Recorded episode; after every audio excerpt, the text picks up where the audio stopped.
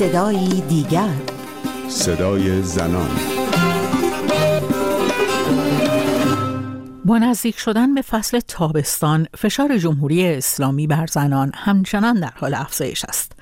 از تهدید در تریبون‌های رسمی تا بگیر و ببند و احضار و جریمه در خیابان‌ها. در این میان معاون حقوقی ابراهیم رئیسی اعتراف کرده است که حجاب اجباری نماد جمهوری اسلامی است و اگر از میان برود لفظ جمهوری اسلامی هم خیلی معنا پیدا نمی کند. با من رویا کریمیان و برنامه این هفته صدای دیگر همراه باشید.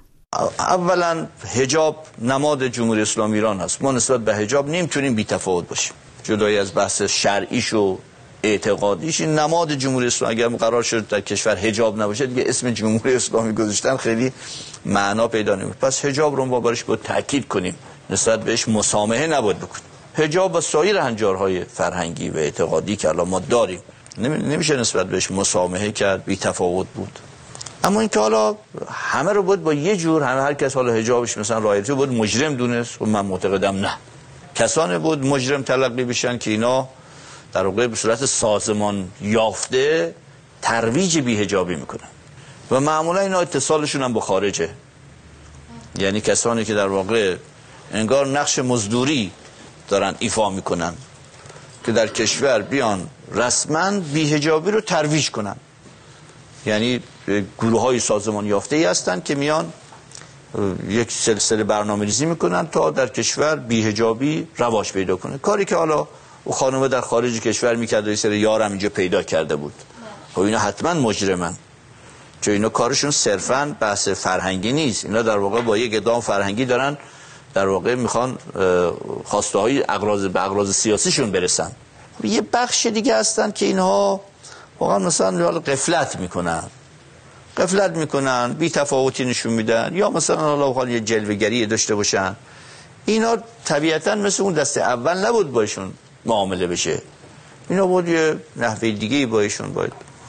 اینا رو باید حالا با یک ظرافتی هم البته داره که باید در این زمینه بود با رعایت اون ظرافت ها در نهایت این دیگه به عنوان جرم تلقی نشه، به عنوان تخلف تلقی بشه. صدای محمد دهقان، معاون حقوقی ابراهیم رئیسی را شنیدید. معاون حقوقی که بدون استناد به هیچ ماده قانونی کسانی را که به گفته او به صورت سازمان یافته ترویج بی‌حجابی می‌کنند مجرم دانسته و تاکید کرده که حجاب اجباری نماد جمهوری اسلامی است، موضوعی که سال‌هاست در تحلیل سختگیری‌های جمهوری اسلامی بر زنان از سوی تحلیلگران مطرح می‌شود.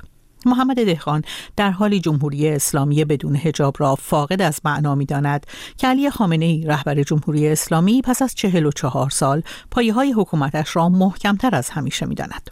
فاطمه حقیقتجو، نماینده پیشین مجلس و مدیر مرکز خشونت پرهیزی برای دموکراسی از آمریکا، مهمان برنامه ماست. خانم حقیقتجو، آیا بحث حجاب اجباری از ابتدای انقلاب به عنوان هویت انقلابی مطرح شده بود که در همه این سالها جمهوری اسلامی اینقدر بابتش هزینه پرداخته؟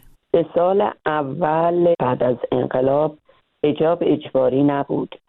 3 سال بعد از انقلاب که قانونی در خصوص حجاب مطرح میشه، بخشی از قانون مجازات اسلامی، اون هم خود واژه بی‌حجابی هم نیست. در اون اوایل در واقع گفته میشه که 40 ضربه شلاق، حداکثر 2 ماه زندان هست. بعداً فکر میکنم در دوره آقای احمدی نژاد بود که تبصره اضافه میشه و به طور مشخص بحث حجاب و بی‌حجابی در اونجا به قانون مجازات اسلامی اضافه میشه. خب میدونیم که مسئله حجاب از ابتدای انقلاب یک مسئله سیاسی بود. شاید در واکنش به کشف حجاب رضا شاه، خب این مسئله در جمهوری اسلامی کاملا عکس اون انجام شد. این یک نکته سیاسی. نکته غیر سیاسیش هم اینه که در هر صورت به دلیل سنتی در اون موقع برداشت اکثر عالمان دینی بحث ضرورت حجاب بود. بسیاری مخالف حجاب اجباری بودن، مثل آقای طالقانی. ولی در هر صورت این به همراه مسئله اسرائیل که همون موقع هم قبل از اینکه انقلاب پیروز بشه از شعارها و برنامه‌ها و اهداف آقای خمینی بود، ضدیت با اسرائیل. این دوتا یک جوری تبدیل به هویت شدن. اما در هر صورت باید به چند نکته توجه کرد.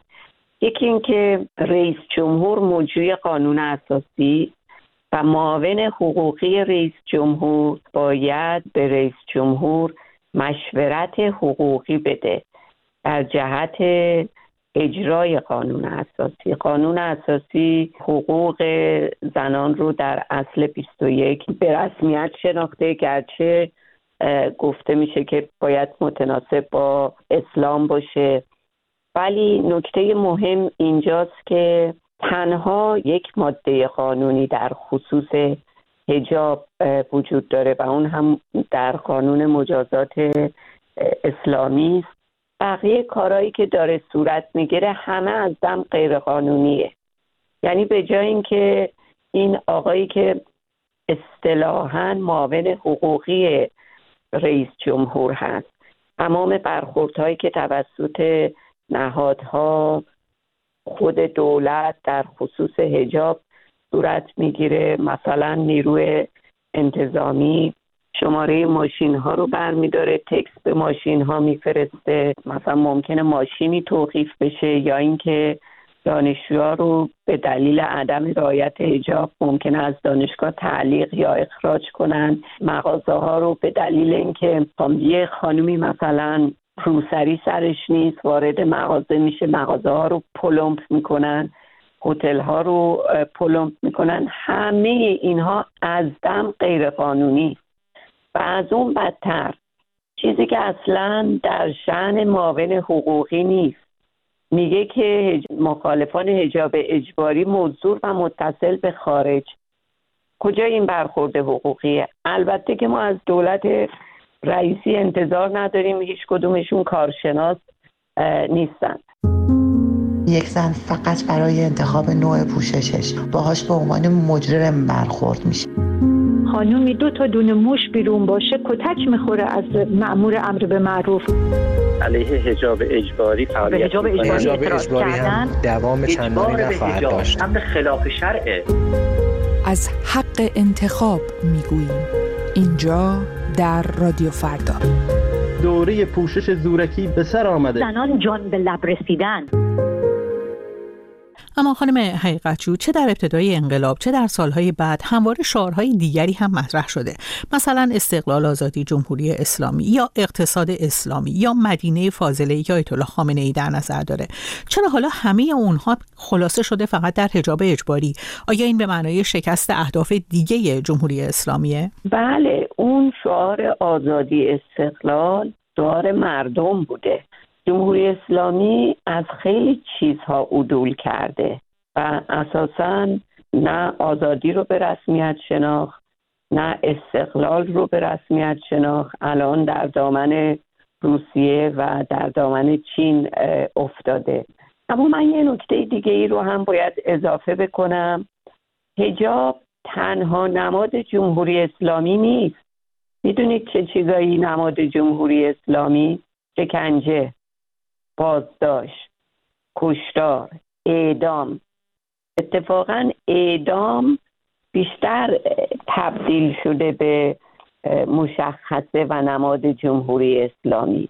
نقض حقوق بشر، فقیر شدن مردم، جنگ‌های منطقه‌ای از طریق پروکسی‌هایی که جمهوری اسلامی داره، اینها اتفاقاً نماد جمهوری اسلامی و اینجاست که در واقع جمهوری اسلامی که نماد سیاهی هست، اساساً مردم برخواستن که این جمهوری اسلامی که نماد اعدام هست رو از بین ببرن.